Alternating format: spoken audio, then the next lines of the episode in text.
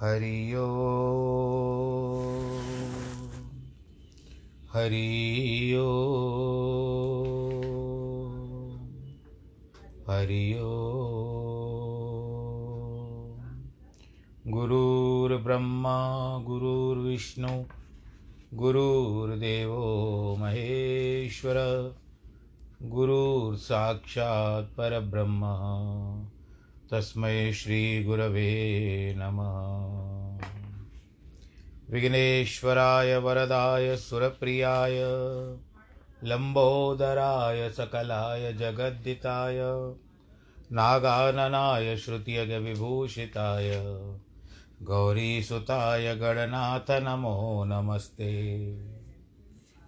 नाहं वसामि वैकुण्ठे योगिनां हृदयेन च मद्भक्तां यत्र गायन्ति तत्र तिष्ठामि नारद। जिस घर में हो आरती, चरण कमल चितलाय, तहाँ हरि वासा करे, ज्योत अनंत जगाए जहाँ भक्त कीर्तन करे, बहे प्रेम दरिया। तहाँ हरि श्रवण करे, सत्यलोक से आए सब कुछ दीना आपने। भेंट करूँ क्या नाथ? नमस्कार की भेंट लो, जोड़ू मैं दोनों हाथ। जोड़ू मैं दोनों हाथ, जोड़ू मैं दोनों हाथ। शान्ताकारं भुजगशयनं पद्मनाभं सुरेशं, विश्वाधारं गगनसदृशं मेघवर्णं शुभाङ्गं लक्ष्मीकान्तं कमलनयनं योगिवृदानगम्यं वंदे विष्णुं भवभयहरं, सर्वलोकैकनाथं। मङ्गलं भगवान् विष्णु, मङ्गलं गरुडध्वज, मङ्गलं पुण्डरीकाक्ष, मङ्गलायस्तनो हरि। सर्वमङ्गलमाङ्गल्ये शिवे सर्वार्थसाधके शरण्ये त्र्यम्बके गौरी, नारायणी नमोऽस्तु ते। नारायणी नमोऽस्तु नारायणी नमोऽस्तु ते। श्रीकृष्णगोविन्द हरे मुरारे, हे नाथ नारायणवासुदेव श्रीकृष्णगोविन्द हरे मुरारे हे नाथ नारायणवासुदेव हे नाथ नारायणवासुदेव श्रीनाथ नारायणवासुदेव हे नाथ नारायणवासुदेव श्रीनाथ नारायणवासुदेव श्रीकृष्णगोविन्द हरे मुरारे। हे नाथ नारायणवासुदेव हे नाथ नारायणवासुदेव कृष्णाय वासुदेवाय हरे परमात्मने, प्रणतक्लेशनाशाय कृष्णगोविन्दाय नमो नमः। नारायणं नमस्कृत्यं नरं चैव नरोत्तमं देवीं सरस्वतीं व्यास ततो जयमुदीरये। सच्चिदानन्दरूपाय विश्वोत्पत्त्यादिहेतवे तापत्रयविनाशाय श्रीकृष्णाय वयं नुमः। यं प्रव्रजन्तमनुपे तमपेतकृत्यं द्वैपायनो विरह का तर आजु आवह। पुत्रेति तन्मयतया तर्वो विनेदु तं सर्वभूतहृदयं मुनिमानतोऽस्मि। मुनिमानतोऽस्मि मुनिमानतोऽस्मि बोलो कृष्ण कन्हैया, लाल की जय। प्रभु श्री कृष्ण चंद्र के चरण कमलों में प्रणाम करें। और श्रीमद् भागवत का भी को पुराण जो है, पोथी है, इसको भी प्रणाम करें। कल आपने बहुत सारे व्याख्यान सुने कपिल मुनि के द्वारा। उन्होंने अपनी माता देवहूति को बताया। आपको इसके लिए है क्योंकि ये ज्ञान की बातें और सच्चाई की बातें हैं। इसके इसके लिए आपको इस अध्याय को बार बार सुनना चाहिए, तभी आपको समझ में आएगा। कुछ कथाएँ होती है, एक ही समझ में आती है, पर ज्ञान की जो बातें हैं, ये थोड़ी गूढ़ होती है, गहरी होती है। इसमें गहन विद्या अध्ययन करना पड़ता है या बहुत धीमे से सुनना पड़ता है, तब जा कर के आपको कुछ समझ में आएगा। क्या होता है? तन्मात्राएँ ये हुआ, बताया, गंध, रूप, रस, शब्द, ये सब शरीर से जुड़े हुए हैं। आत्मा, शरीर, परमात्मा, ये सब किस तरह से होते हैं? किस तरह से रचना होती है शरीर की?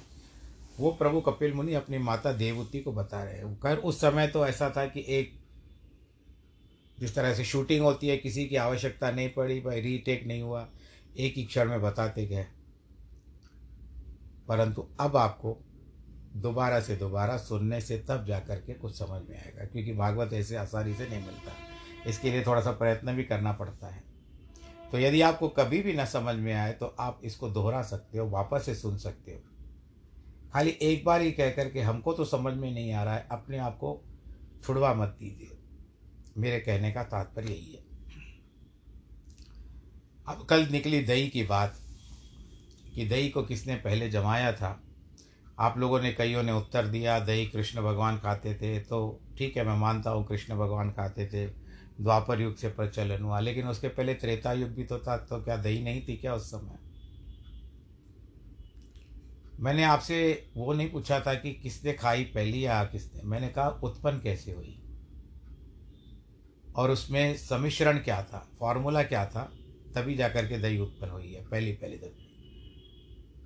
और मुझे भी इसका उत्तर है, नहीं पता। लेकिन जो भी आएगा उत्तर देंगे। थोड़ा सा आपको भी किस तरह से कहते हैं ना कि सस्पेंस में रखते हैं। बाकी जो होगा, प्रभु की इच्छा पे होगा। दही कहीं गई नहीं हुई है। दही कल उस दिन भी थी, कल भी है, आज भी रहेगी, कल भी रहेगी और बहुत वर्षों तक रहेगी। आज कथा को फिर से आरंभ करते हैं। अब हम आकाश के गुणों की ओर चलते हैं। मुख्य गुण क्या है? शब्द, रूप, विषय वाली श्रोत्रेंद्रियाँ कहलाती है। और वायु के मुख्य लक्षण युक्त स्पर्श गुण वाली त्वगित त्वगिंद्रिय कहलाती है। तेज के मुख्य गुरु को विषय वाली चक्षु इंद्रिय है। जल के मुख्य सुगुण सागर को विषय वाली जिवा इंद्रिय है, पृथ्वी का मुख्य गुण है, गंध को विषय करने वाली ग्राणेन्द्रिय कहलाती है। इस पूर्व के पदार्थों के पिछले पदार्थों में संबंध होने से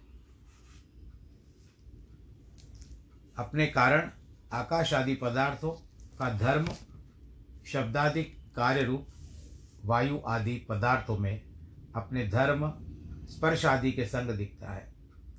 इसी से पृथ्वी में चारों कारणों के धर्म, शब्द, स्पर्श, रूप, रस और अपना धर्म, गंध यह देखने में आते हैं। जब यह महतत्व सातों पदार्थ परस्पर न मिले, तब इनमें और तत्वों में भी काल, कर्म, गुणों के साथ जगत आदि ईश्वर ने प्रवेश किया। क्योंकि आपका मोबाइल है, उसमें जब तक सिम नहीं डालोगे तो वो एक्टिव कैसे होगा? दही भी खाते हो कभी कभी तो दही मीठी होती है, मिष्टी दही भी होती है, पर सामान्यतः जब तक आप नमक डालोगे नहीं, स्वाद के अनुसार, बाकी दही तो अच्छी होती है, किसी की, किसी घर में खट्टी भी कभी हो जाती है तो आप उसमें जब तक अपने स्वाद के अनुसार नमक नहीं डालोगे, अगर आपको लगती है, किसी के, किसी घर में तो दही मीठी भी हो जाती है, या बिना नमक के भी खा लेते हैं तो परमेश्वर के प्रवेश करने से जब यह क्षोभ प्राप्त हुए, तब अचेतन अंड प्रकट हुआ। उसमें विराट पुरुष प्रकट हुआ। चौदह भुवन वाला यह भगवान का स्वरूप प्रकट हुआ। भूत, पृथ्वी रूप, ब्रह्मांड बाहर की ओर प्रधान गिरे हुए। जलादि के सात आवरण जो क्रम से एक के एक दस गुणे बड़े हैं, उनसे गिरे हुए हैं। उदासीनता को त्याग कर भगवान महादेव ने जल में पड़े हुए हिरण्यमय अंडकोश में प्रवेश कर बहुत प्रकार से छिद्र कर दिए। मुख प्रथम प्रकट हुआ, यानी सबसे पहले जब प्रकट हुआ तो मुख हुआ और इस मुख में फिर वाणी उत्पन्न हुई। उसके देवता वन ही हुए, वन ही का अर्थ होता है अग्नि।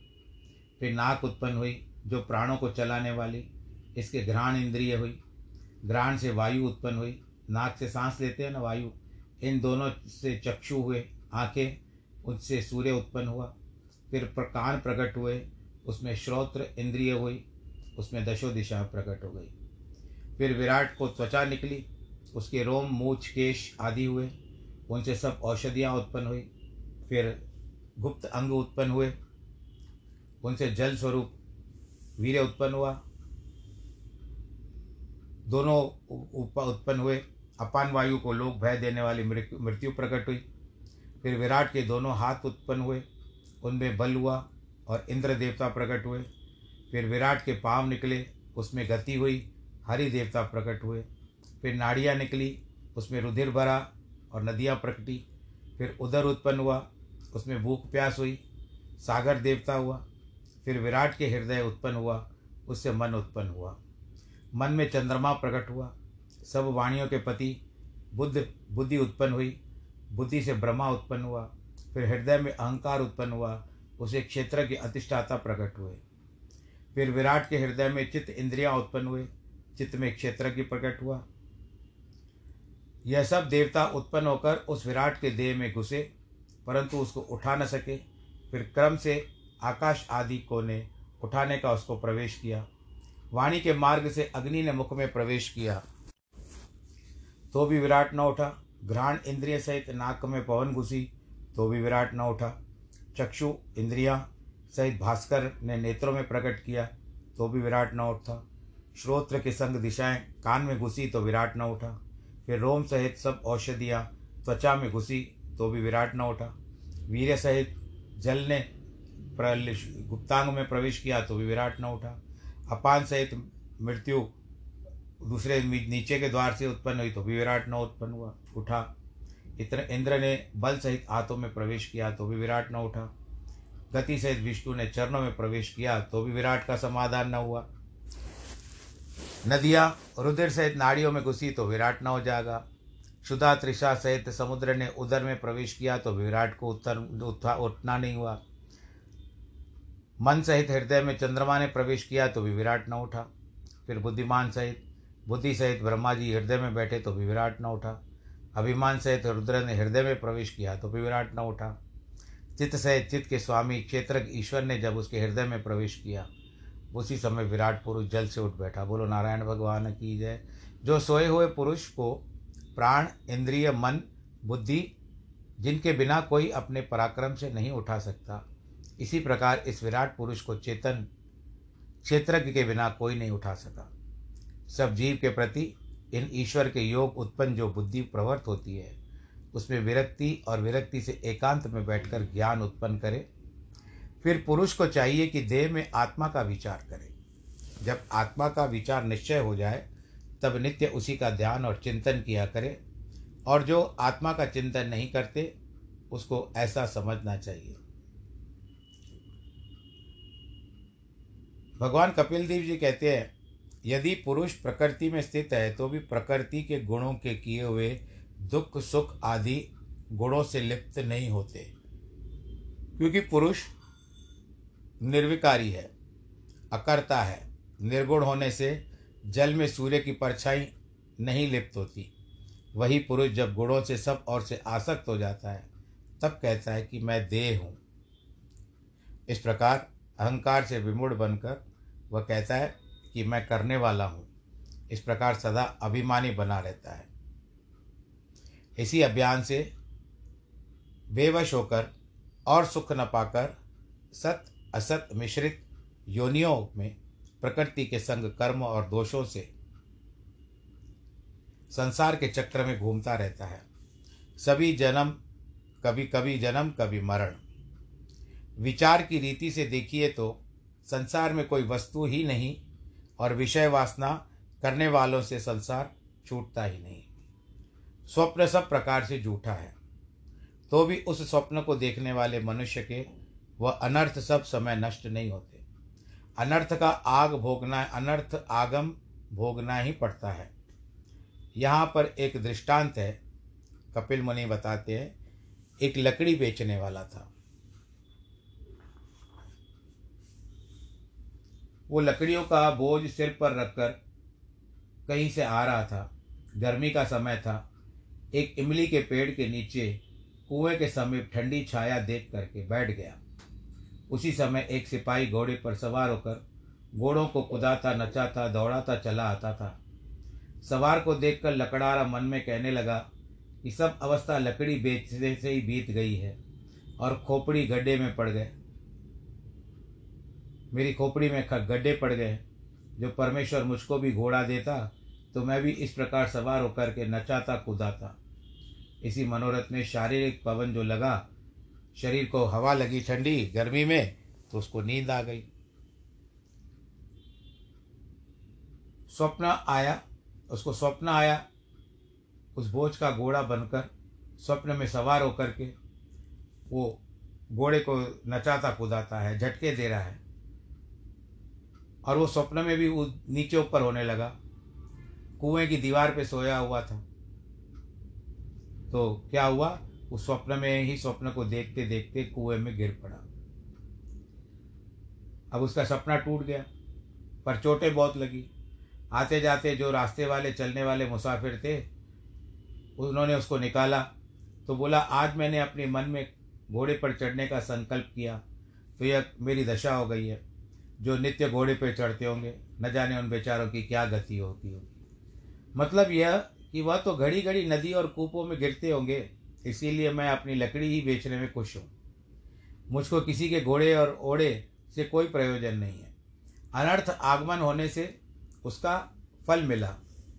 इसी प्रकार विषयों को करने से प्राणी संसार बंधन से नहीं छोड़ता इसीलिए कुकर्मियों के मार्ग में आसक्त चित्त को सहज सहज तीव्र भक्ति योग विरक्ति से ही वश में करे। श्रद्धा सहित योग माया के दिकों ने आदि को ने अभ्यास में ध्यान करता रहे और मुझमें निष्कपट प्रीति रखे।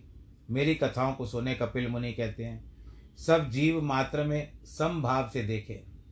किसी से शत्रुता न करे, कुसंग का त्याग करे, ब्रह्मचर्य धारण करे, मौन व्रत रहे, अपना धर्म बलवान समझ उसमें स्थिर रहे। जो भगवत इच्छा से मिल जाए, उसी से संतुष्ट रहे थोड़ा सा भोजन करे, मुनियों की वृत्ति धारण करे, एकांत में वास करे, शांत वृत्ति से सब मित्रता रखे, सब पर दयालु हो और आत्मज्ञानी रहे। कुटुंब सहित देह में आसक्त न हो, ज्ञान से तत्व का दर्शन करे, प्रकृति पुरुष को देखे। प्रकृति पुरुष को जब निश्चय विवेक हो जाता है, तब बुद्धि की तीनों अवस्था जागृता, जागृत आदि से निवृत्त होती है। उस समय सब अमंगलों से पृथक रहे। बुद्धि से परमात्मा को प्राप्त होते हैं। जैसे चक्षु इंद्रिय द्वारा सूर्य को देखे, उसी प्रकार अपने अहंकार, विच्छिन्न आत्मा को जानकर आत्मा का दर्शन करें। ऊपर की दृष्टि से सूर्य दिखेगा, पर भीतर की दृष्टि से परमात्मा का दर्शन करें या अपनी आत्मा का दर्शन करें। इस प्रकार अभ्यास करते करते परमात्मा, जो उपाधि रहित मिथ्याभूत अहंकार में सदरूप से अभासमान माया का अधिष्ठान है, उस ब्रह्म को प्राप्त होता है, जो सद्वंदु असत के चक्षु सर्वत्र परिपूर्ण है। उनके अतिरिक्त दूसरा कोई नहीं है। जैसे आकाश के भास्कर का जल स्थिर प्रकाश स्थलवासी पुरुष दिखे, उसी भांति अपने प्रकाश से सूर्य जल स्थिर प्रतिबिंब में स्वर्गस्थ सूर्य दिखता है।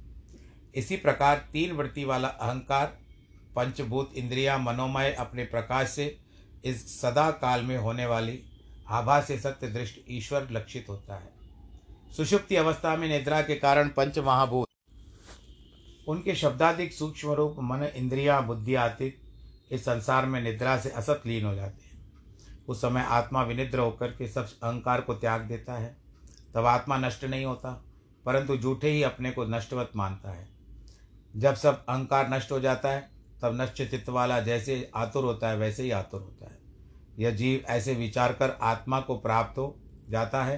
अहंकार सहित द्रव्य की और जो अवस्था है, वो मेरी ही कृपा है। देवती कहती है कि हे ब्रह्मन, हे जनार्दन, प्रकृति कभी पुरुष को नहीं छोड़ती, क्योंकि पुरुष प्रकृति के आश्रय है। प्रकृति के पुरुष आश्रय है कि इस कारण इनका विलग होना बन नहीं सकता। जैसे गंध कभी पृथ्वी से अलग नहीं होती। गंध में पृथ्वी पृथ्वी में गंध, जल में रस रस में जल। इस प्रकार परमेश्वर में बुद्धि है, प्रकृति और पुरुष अलग होना कठिन है। अकर्ता पुरुष को, जिसके आश्रय से कर्म के बंधनों में प्रकृति सद्गुणों से यह पुरुष फंसा हुआ है, उसी की ही कैवल्य मोक्ष कैसे हो सकती है? कभी तत्व के विचारने से यह महा तीव्र भय दूर हो जाता है, परंतु उसका निमित्त नष्ट नहीं होता। भगवान कहते हैं, हे जननी, कपिल मुनि, कि कोई निमित्त, ऐसे निमित्त धर्म करने से, निर्मल करने से, बहुत दिन के शास्त्र सुनने से मुझको, मुझमें तीव्र दृढ़ भक्ति करने से तत्व दर्शन होता है। ऐसे ज्ञान से बलवान, वैराग्य से तप सहित योगाभ्यास से तीव्र अपनी समाधि से, इस पुरुष की माया दिन रात जलचर शनै शनै छिप जाती है।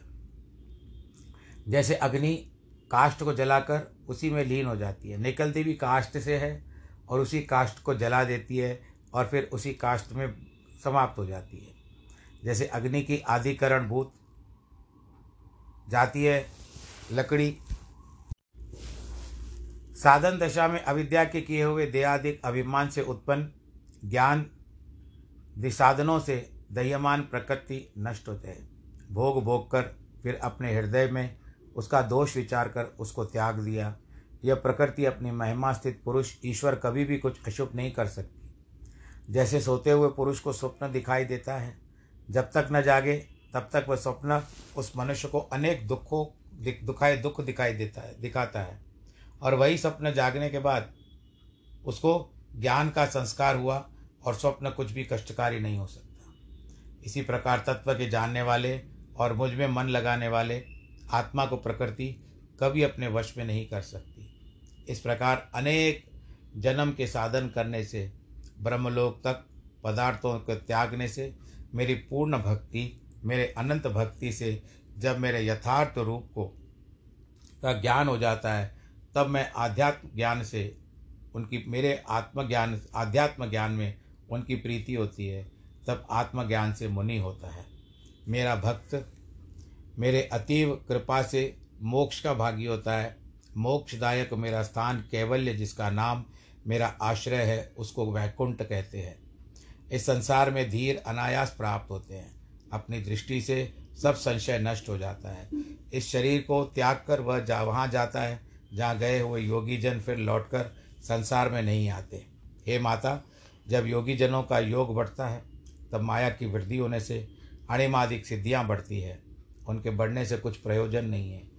केवल वे विघ्न करने के लिए आती हैं। जो उस समय भक्त जित में उसके आसक्त न हुआ, उसको मेरी अनन्य, अत्यंत सुखदायिनी, अनपायनी गति प्राप्त होती है। जहाँ मृत्यु का कुछ भय नहीं है, जहाँ पर कैवल्य मुक्ति है, उस वैकुंठ नाथ की सदैव हमको चिंतन करना चाहिए। भगवान जी कहते हैं ये नृपात्मजे नृपात्मज का मतलब नृप यानी राजा, उसकी बेटी। जब बीज सहित योग का लक्षण कहता हूँ, जिस विधि के अनुष्ठान प्रसन्न करने से मन सतपथ में लगता है। अपनी सामर्थ्य पर स्वधर्म का आचरण करे, पाप से अलग रहे, जो अपने भाग्य के अनुसार प्राप्त हो, उसी में संतोष प्राप्त करे। आत्मज्ञानी पुरुषों के चरणार बिंदों की पूजा करे। लौकिक संबंधी धर्म से निवृत्त रहे। मोक्ष धर्म में प्रीति करे, परमित और महाशुद्ध भोजन करे। परमित उसको कहते हैं कि पेट के दो भाग तो अन्न से भरे और एक में जल, चौथा वायु आने, जाने के लिए खाली रखे। एकांत स्थान में वास करे, जहाँ किसी प्रकार की बाधा न हो। जीव हत्या न करे, सत्य बोले, चोरी न करे। जितने में उसका प्रयोजन सिद्ध होता हो, उतना ही संचय करे, अधिक न करे। ब्रह्मचर्य धारण करे, तप करे, शौच से रहे, वेद का पाठ करे, श्री कृष्णचंद्र आनंद कंद के चरणारविंद की वंदना करे। वृथा न बोले, मौन धारण करे, आसन को जीतने से अभ्यास करे, स्थिर रहे धीरे धीरे प्राण को जीते, मन को और इंद्रियों को विषयों से खींचकर उसमें हृदय में रखे। सब प्राणों के स्थान पर जो मूलाधार है, दिखे, उसमें से एक देश में इन मन सहित प्राण ग्राणों को धारण करे और नाथ भगवान की ओर से साधनों से मन को जीते। असत मार्ग में जो मन लगा है, उसको धीरे धीरे बुद्धि से जीते, प्राण को जीते, निरालस्य होकर रहे, पवित्र देश में रहे, विशेष करके प्रथम तो आसन को जीते, फिर कुशा पर कृष्ण चर्म उसके ऊपर वस्त्र बिछाकर मृग मांगलिक आसन मारकर बैठे। शरीर को सीधा रखकर प्राण को वश में करने का अभ्यास करे। यह स्वस्तिकासन में पूरक कुंभक रेचक प्राण के मार्ग से को साधे, प्राणायाम के उल्टे क्रम से चित्त का शोधन करें, जिससे यह चित्त वे चंचल न हो, ऐसा स्थिर करे। जिन्होंने श्वास जीते, ऐसे योगियों में मन थोड़े ही दिनों में शुद्ध हो जाता है। जैसे पवन अग्नि के धर्म से तापित स्वर्ण मल को त्याग कर निर्मल हो जाता है। प्राणायामों में जो वात, पित्त, कफ के मल को और धारण करने से सब पाप दूर करे प्रत्याहार विषयों को दूर करे, ध्यान से रागादि को दूर करे। जब योग में प्रभाव मन शुद्ध हो जाए, तब सावधान से भगवत के स्वरूप को ध्यान करे। अपनी नासा के अग्रभाग को देखता रहे। वारित समान जिसकी प्रसन्न वदन, अरुण कमलवत नेत्र, नील कमल दल, सम श्याम वर्ण शंख चक्र गदा धारण किए हुए प्रभु का दर्शन करे। जिसके सामने भवरों की ध्वनि गुंजायमान हो रही है। भगवान जी को बहुत सारा श्रृंगार है। इस प्रकार भगवान जी का ध्यान करें। ईश्वर का दर्शन करें, अपने चित्त को उसमें ध्यान करें, जिस तरह से आप भगवान जी के चरणों को लेते हुए और फिर उनके घुटनों तक, फिर कटी प्रदेश को, फिर नाभि का, यानी वैसे तो भगवान जी को वस्त्र हैं, परंतु नाभि का, फिर हृदय का, और उसके बाद भगवान के मुख का अवलोकन कर, अवलोकन करें। ऐसा संतों ने बताया और यहाँ भी बताया गया। अपने मन को लगाए। मन को और चित्त को कहीं और भटकने न दे। कभी कभी आप किसी बहुत सुंदर मंदिर में जाते हो तो वहाँ पर देखते हो कि भगवान का अलौकिक श्रृंगार किया होता है। तो मन लग जाता है, मन रम जाता है, अरे कितना सुंदर श्रृंगार है। और मन चाहता है, इच्छा है कि मैं थोड़ी देर और दर्शन करूँ। भगवान के दर्शन करने से मेरा मन नहीं भरता। और ख़ास करके वृंदावन, बिहारी लाल का जब दर्शन करते हैं, लोग बांके बिहारी का मंदिर में जाते हैं तो वहाँ तो फूलों की बंगले बनते हैं। वहाँ पर अलौकिक दर्शन होता है, आनंद आता है, पर कितनी देर? वहाँ से हटाया जाता है हम लोगों को। क्योंकि और भी दर्शनार्थी आते हैं। और वस्तु, अब वर्ष अब समय ये है कि हम लोग जा भी नहीं सकते। इतना करोना ने आग करोना ने आग गिराया कि सब कोरोना करवा दिया है। तो आप लोग बस इस बात का ध्यान रखें। मेरा भी हरिद्वार जाने का कार्यक्रम था, वो ना हो पाया। क्योंकि ये कोरोना के कारण कुछ और भी थे, यात्राएँ थी, वो सब रद्द हो गई। और जो भी कार्यक्रम अब यहीं पर पूरे संपन्न हो जाएँगे, यहीं पर गंगा है, यहीं पर यमुना है, और मन में श्री कृष्ण का धाम है, और मेरा मन ही वैकुंठ धाम है। क्योंकि बस यही, इसी से अपने मन को संभालना है। पर जो इच्छा प्रभु की, हम कुछ नहीं कर सकते। पर आप कर सकते हो। हम भी नहीं कर सकते तो आप भी नहीं कर सकते हो। पर आप अपने हिसाब से कर सकते हो। ये जो कथा सुन रहे हो, इस कथा को जब तक आप किसी निष्कर्ष पर न पहुँचो कि कुछ कुछ बातें समझ में आई, तब तक इसको दो तीन बार सुन करके कुछ मन को ध्यान, तब जा कर के कुछ समझ में आएगी। ये तो पुराना एक फॉर्मूला है कि जिस तरह से हमको मैथमेटिक्स दिया जाता था, गणित दिया जाता था पुराने समय का उस पुराने समय के समय में हम लोग गणित का फलादेश किस तरह से निकलना, किस तरह से सूर्य उदय होता है, किस तरह से चंद्रमा होता है तो ये बड़े बड़े ज्योतिषियों ने किया था। अगर आज हम उस विद्या में को ग्रहण करने जाएँगे कि हम उस चंद्रमा की कलाएँ, आजकल तो ऐप्स आ गई हैं, बहुत कुछ हो गया, पर उस समय कहाँ पर थी सब ऐप विज्ञान नहीं था, केवल ज्ञान था। ज्ञान के द्वारा कितने बजे सूर्य उदय होगा, कितने बजे चंद्रमा उदय होगा, ये सब फलादेश होता था, गणित के द्वारा ही पहचाना जाता अब गणित तो गणितज्ञ भी हो गए और उन लोगों ने ऐप बना दी है और अब सब कुछ घर में बैठे बैठे प्राप्त होता है। तो आपको देखो घर में बैठे बैठे कथा प्राप्त हो रही है। भगवान जी का दर्शन करना चाहिए। अपने मन को समेटो, भगवान जी का दर्शन करो और श्रीमन नारायण कहते हुए या जो भी आपके इष्ट देवता हैं, उनका ध्यान स्मरण करो और अपना जीवन बिताओ और बाकी सुरक्षता, सुरक्षा से बचा रख, अपने आप को सुरक्षित रखना सैनिटाइज़र का प्रयोग करना, हाथों को मांझना धोना, करना, साबुन से साफ़ करना, यही प्रकृति अब करवा रही है। ईश्वर इसी के लिए लिए प्रेरणा करता है और भीड़ भाड़ के इलाकों से ना जाएँ और सामाजिक दूरी बना करके रखें। बाकी आज जिनके वैवाहिक वर्षगांठ हैं और जन्मदिन है, उनको बहुत बहुत बधाई। आज मैंने छत्तीसवां भाग श्रीमद् भागवत का श्रृंखला में पूरा किया सोलह तारीख को। सर्वे भवंतु सुखिना सर्वे सन्तु निरामया सर्वे भद्राणि पश्यन्तु माँ कश्चित् दुःखभाग् भवेत् नमो नारायण।